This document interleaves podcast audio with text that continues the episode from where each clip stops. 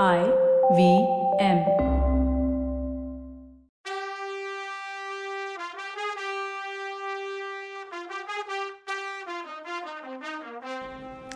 வணக்கம். Welcome to கதை பாட்காஸ்டின் பொன்னியின் செல்வன் இது எபிசோட் ஃபார்ட்டி டூ கதை சொல்பவர் கவிதா. வணக்கங்க. நான் கவிதா பேசுகிறேன் சோழ நாட்டில் எந்த ராஜ்ய உரிமையும் இல்லாததுனால இலங்கையில் தனி ராஜ்யம் ஆளை செட் பண்ணுறாரோ அருள்மொழின்னு சந்தேகம் வந்துச்சு வந்தியத்தேவனுக்கு. ஆனால் அதுவே அவனுக்கு ஒரு சந்தோஷத்தையும் கொடுத்துச்சு. இதுக்குள்ள பாதி இடிஞ்ச ஒரு பேலஸுக்கு அவங்க வந்திருந்தாங்க. அந்த பேலஸ் ஒரு ஒதுக்குப்புறமான ஒரு இடத்துல இருந்தது. குதிரையிலிருந்து இறங்கி மூணு பேரும் வாசலில் நின்னதும் இளவரசர் மூணு தடவை கையை தட்டினார். உடனே திறந்துடுத்தீசேங்கிற மாதிரி கதவு மந்திரமாக திறந்துச்சு. ஆளுங்க யாரும் இருக்க மாதிரியே தெரியல.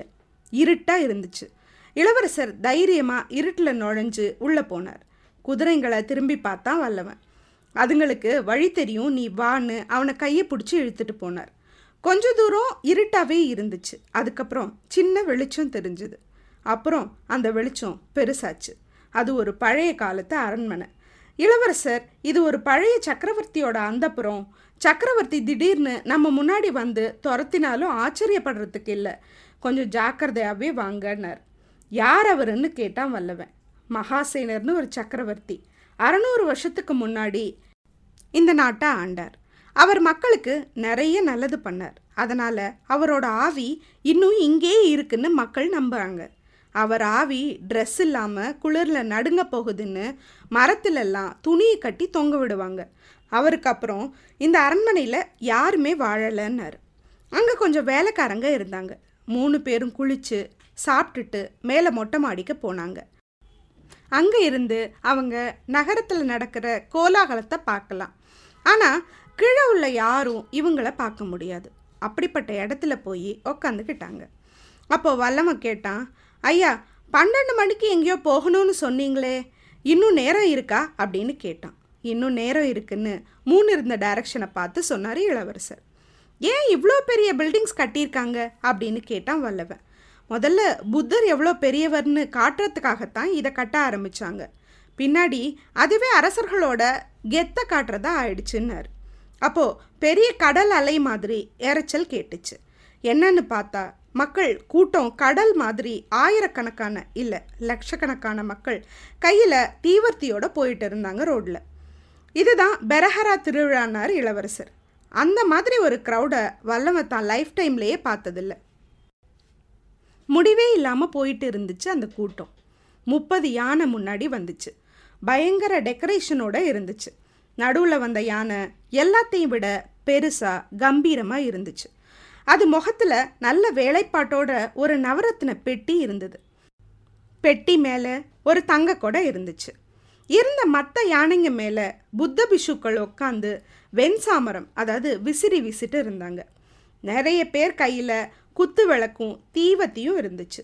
அது தகதகன்னு கண்ணை பறிச்சுது. யானைக்கு பின்னாடி வந்த கூட்டத்தில் நிறைய பேர் வித்தியாசமான ட்ரெஸ் போட்டுக்கிட்டு டான்ஸ் ஆடிட்டு வந்தாங்க.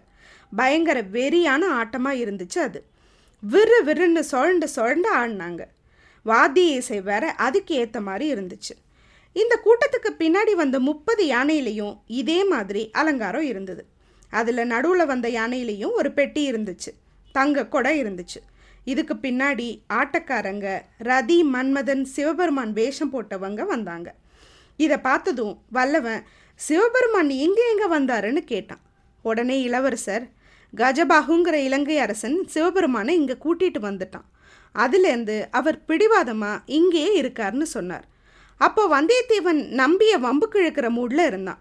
ஓய் நம்பி வீர வைஷ்ணவரே பாத்தியா? யார் பெரிய தெய்வம்னு இப்போ தெரியுதா? அப்படின்னா. இப்படி அவன் சொல்லி வாயை மூடுறதுக்குள்ள கருடாழ்வார் மாதிரி வேஷம் போட்ட நடனக்காரங்க ஆடிட்டு வந்தாங்க. உடனே நம்பி தம்பி பாத்தியா? எங்கள் கெத்த? அப்படின்னா. பின்னாடியும் ஒரு யானை கூட்டம் வந்துச்சு. அப்புறம் கடைசியாக சிலம்பாட்டக்காரங்க வந்தாங்க. அது கண்கொள்ளா காட்சியாக இருந்தது நைட்டில் பார்க்குறதுக்கு இளவரசர் அந்த விழாவை பற்றி நிறைய இன்ஃபோ கொடுத்தார்.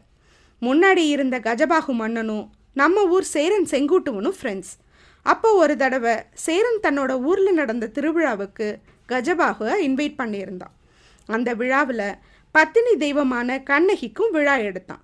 அதை பார்த்துட்டு வந்த கஜபாகு பின்னாடி ஒரு விழாவுக்கு சேரனை இன்வைட் பண்ணான். அந்த விழாவில் திருமால் சிவபெருமான் கார்த்திகேயர் அப்புறம் பத்தினி தெய்வம். இவங்க நாலு தெய்வங்களையும் பிரதானமாக வச்சான். அந்த விழாவை மக்கள் சூப்பராக என்ஜாய் பண்ணாங்க. பெரிய ஹிட் ஆச்சு. அன்னையில் இருந்து திருவிழாவில் அந்த தெய்வங்கள் எல்லாருமே பர்மனெண்ட் ஆயிட்டாங்கன்னு சொன்னார். ஆனால் தெய்வ சிலைகளையே பார்க்கலையேன்னு சந்தேகம் கேட்டான் வல்லவன். ஒரு ஒரு யானை மேலேயும் நடுவில் வந்த யானை மேலே இருந்த பெட்டியை பார்த்தீங்களா? அப்படி முதல்ல வந்த யானை மேலே புத்தர் பல் ஒன்றை பத்திரமா பாதுகாத்து வச்சுருக்காங்க. இந்த நாட்டோட பொக்கிஷம் அது. பின்னாடி வர பொட்டியில் எல்லாம் அந்தந்த தெய்வங்களோட திரு ஆபரணங்கள் இருக்கும். அதையும் பத்திரமா வச்சுருக்காங்கன்னு சொன்னார். அந்த திருவிழா ஊர்வலம் முடிஞ்சதும் சத்தம் குறைஞ்சு அமைதி வந்தது. இன்னும் கொஞ்ச நேரம்தான் இருக்குது வாங்க போகலான்னு சொல்லி அவங்கள அழைச்சிக்கிட்டு கீழே வந்தார். ஊர்வலம் போனதுக்கு எதிர் திசையில் நடக்க ஆரம்பித்தாங்க ஒரு ஏரிக்கரை ஓரமாக நடந்தாங்க. கரை ஓரமாக இருந்த செண்பகப்பூ வாசனை மூக்க தொலைச்சிது. நடக்க நடக்க சின்ன சின்ன ஆர்டிஃபிஷியல் குன்று மாதிரி உருவங்களை பார்த்தாங்க. சின்ன தடாகம் அதாவது குளம் ஒன்று இருந்துச்சு. அந்த தடாகத்து மேலே இருந்த சிங்கமுக துவாரத்தில் இருந்து அருவி மாதிரி நீர் பொழிஞ்சிட்டு இருந்துச்சு. அனுராதபுரத்துக்கு வெளியில் இருந்த புத்தர் சிலை ஞாபகம் வந்துச்சு வந்தியத்தேவனுக்கு. அந்த சிலையோட அடிபாகத்தில் இருந்த தாமரை மொட்டுக்களை எண்ணி பார்த்து இளவரசர் பன்னிரண்டு மணிங்கிறத சொன்னார். தாமரை மலராமல் இருக்கதை பார்த்து தான் அதை ராத்திரின்னு கண்டுபிடிச்சார் போல. அந்த மொட்டுக்களுக்கு பக்கத்தில் இருந்த சிங்கமுக கிண்டி தான் இந்த சிங்கமுக துவாரம் போல. இதெல்லாம் கண்டுபிடிச்ச இளவரசரோட புத்திசாலித்தனம் அவனை அசத்துச்சு. ஆனால் இங்கே எதுக்காக வந்திருக்கோம்? யார் கூப்பிட்டா? ஏதாவது ஆபத்து இருக்குமோ? எதுவும் வெப்பன் வேற கொண்டு வரலையே. ஆனால் இளவரசர் ஸ்ட்ரிக்டாக சொன்னதுனால கொண்டு வர முடியல. இளவரசர் சொன்னால் ஒரு காரணம் இருக்கும். ஏதாவது காதலியை மீட் பண்ண வந்திருக்காரோ? லவ்னு நினச்சதும் இளைய பிராட்டியும் வானதியும் ஞாபகத்துக்கு வந்தாங்க. இளவரசர்கிட்ட இருந்து ஏதாவது இன்ஃபர்மேஷன் வாங்க முடியுதான்னு ட்ரை பண்ணான். இது ஏதோ பழைய காலத்து அரண்மனை நந்தவனம் அதாவது கார்டன் மாதிரி இருக்கேன்னு கேட்டான். ஆமாம் வல்லவரே இது ஆயிரம் வருஷத்துக்கு முன்னாடி வாழ்ந்த துஷ்டகமனுங்கிற மன்னனோட அரண்மனை நந்தவனம். இங்கே நடந்த ஒரு அதிசயமான விஷயத்த உங்களுக்கு சொல்லணும்னு ஆசைப்படுறேன். துஷ்டகமனுக்கு சாலின்னு ஒரு பையன் இருந்தான். அவன் அரண்மனை கார்டனில் நடந்துட்டு இருக்கும்போது அங்கே செடிக்கு தண்ணி ஊற்றுற ஒரு வேலைக்கார பொண்ணை பார்த்தான். அவன் மேலே அவனுக்கு காதல் வந்தது. அவள் ஒரு சண்டாள பொண்ணு. என்ன திட்டுறேன்னு பார்க்குறீங்களா அரக்க வம்சத்தை சண்டாளம்னு சொல்லுவாங்க. பேர் அசோகமாலா. ஆனால் அவள் பேக்ரவுண்டு தெரியாமல் அவளை தான் கல்யாணம் பண்ணிப்பேன்னு ஒத்த கால நின்னா சாலி. அவளை கல்யாணம் பண்ணிக்கிட்டா அவன் அரசனாக முடியாதுன்னு துஷ்டகமனு எவ்வளோ சொல்லியும் எனக்கு அசோகமாலா தான் முக்கியம். நீயும் வேணாம் உன் பதவியும் வேணான்னுட்டான். அது மாதிரி ஒரு ராஜகுமாரன் இப்போ இருப்பானான்னு சந்தேகம்தான்னாரு இளவரசர். இதை சொல்லும்போது தேவையில்லாமல் பூங்குழலி ஞாபகம் வந்துச்சு வந்தியத்தேவனுக்கு. இளவரசர் பூங்குழலியை மனசில் வச்சுக்கிட்டு தான் இப்படிலாம் பேசுகிறாரோன்னு ஒரு சந்தேகம் வேற வந்துச்சு அவனுக்கு. டிடெக்டிவாக இருக்க வேண்டியவன் தேவையில்லாமல் எல்லாத்தையும் கனெக்ட் பண்ணிக்கிறான். பூங்குழலியை பற்றி இளவரசர்கிட்ட பேசலான்னு வாய் எடுக்கும்போது அந்த சிங்கமுக துவாரத்துக்கு பக்கத்தில் ஒரு வெளிச்சம் தெரிஞ்சிச்சு. விளக்க பிடிச்சிக்கிட்டு அந்த பாதையிலேருந்து வந்தவர் ஒரு புத்த பிஷு வந்தியத்தேவனுக்கும் நம்பிக்கும் அது ஏதோ மேஜிக் ஷோ மாதிரி இருந்தது. ஹார்ட் பீட்டே கிரிச்சு அந்த புத்த பிஷு வந்து விளக்க தூக்கி வெளியில் நிற்கிறவங்க முகத்தை பார்த்தார். அப்புறம் ஒரே இருட்டு. நிலா வெளிச்சத்தில் விஷு மாடிப்படி வழியாக வெளியில் வர்றது தெரிஞ்சிச்சு. வந்தவர் இளவரசர் முகத்தை பார்த்து தேவி பிரியா வருக. உங்களுக்காகத்தான் வைதல்ய பிஷு சங்கம் காத்துட்ருக்கு. மகாதேரவும் குருவும் வெயிட் பண்ணிட்டு இருக்காங்க. உங்கள் பங்க்சுவாலிட்டிக்கு எங்கள் வணக்கம்னார். இன்னைக்கு சூரியன் மறையிற வரைக்கும் நீங்கள் வந்து சேரலன்னு கேள்விப்பட்டேன். அதனால கொஞ்சம் கவலையாக இருந்துச்சுன்னு வேற சொன்னார். இளவரசர் உடனே உங்ககிட்ட வர்றேன்னு சொல்லிட்டு வராமல் இருப்பேனான்னார். பிஷு உடனே உங்கள் கூட வந்திருக்கவங்க யார்? நம்பிக்கையானவங்களா? அப்படின்னு கேட்டார். இளவரசர் அதுக்கு என் கையை எப்படி நான் நம்புகிறேனோ அதே மாதிரி இவங்களையும் நம்புகிறேன் உங்களுக்கு பிடிக்கலனா அவங்க இங்கேயே வெயிட் பண்ணுவாங்கன்னு சொன்னார். உடனே பிஷு அதெல்லாம் ஒன்றும் இல்லை. இவங்க வரலாம். இங்கே எந்த தூணுக்கு பின்னாடி என்ன ஆபத்து இருக்குன்னு சொல்லவே முடியாது. அதனால் இவங்க கூட வரட்டும்னாரு. இதெல்லாம் கேட்டுட்டு இருந்த வல்லவனுக்கு முன்ன பின்ன தெரியாதே என்ன? இளவரசர் இவ்வளோ நம்புறாரேன்னு பெருமையாக இருந்துச்சு. ஆனால் ஏதோ முக்கியமான ஒன்று நடக்க போகுது. அது என்னன்னு அவனால் கெஸ் பண்ணவே முடியல. பிஷு வழிகாட்ட எல்லாரும் அவரை ஃபாலோ பண்ணாங்க. படிக்கட்டில் ஏறினப்புறம் அவர் ஏதோ இருட்டில் போய் திருவினார் ஒரு வழி உருவாச்சு. அங்கே ஒரு தீப்பந்தமும் எரிஞ்சிட்டு இருந்தது. எல்லாரும் உள்ளே போனதும் அந்த கதவு தானாக மூடிடுச்சு. வெளியில் விழுந்துட்டு இருந்த தண்ணி சத்தம் ரொம்ப மெதுவாக கேட்டுச்சு. சுரங்கப்பாதை அது. வளைஞ்சு நெளிஞ்சு முடிவில்லாமல் போயிட்டு இருந்தது.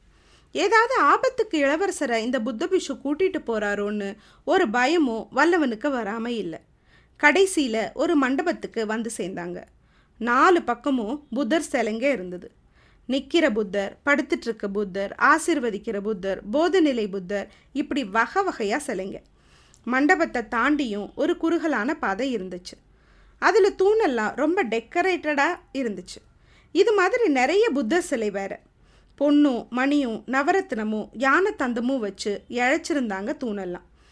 இவன் அதை தொட்டு பார்த்துக்கிட்டே போனான். ஆனால் இளவரசர் எதையும் மைண்ட் பண்ணாமல் போனது அவனுக்கு ஆச்சரியமாக இருந்தது. கடைசியில் அவங்க வர வேண்டிய இடத்துக்கு வந்தாங்க. நிறைய பேர் அங்கே ஏற்கனவே உட்காந்துருந்தாங்க எல்லாருமே புத்த பிட்சுக்கள் நடுவில் இருந்த ஒருத்தர் தான் மகாதேரோவாக இருக்கணும். பக்கத்தில் ஒரு சேரில் நவரத்னம் பதிச்ச மணிமகுடம் அதாவது கிரீடமும் இருந்தது. பக்கத்திலேயே ஒரு உடைவாளும் செங்கோலும் இருந்தது.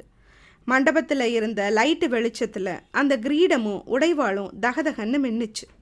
இளவரசர் உள்ளே நுழைஞ்சதும் எல்லாரும் எந்திரிச்சு நின்று புத்தர் வாழ்க தர்மம் வாழ்க சங்கம் வாழ்கன்னு கோஷம் போட்டாங்க. இளவரசர் மகாதேரோவுக்கு நேராக நின்று வணக்கம் சொன்னார்.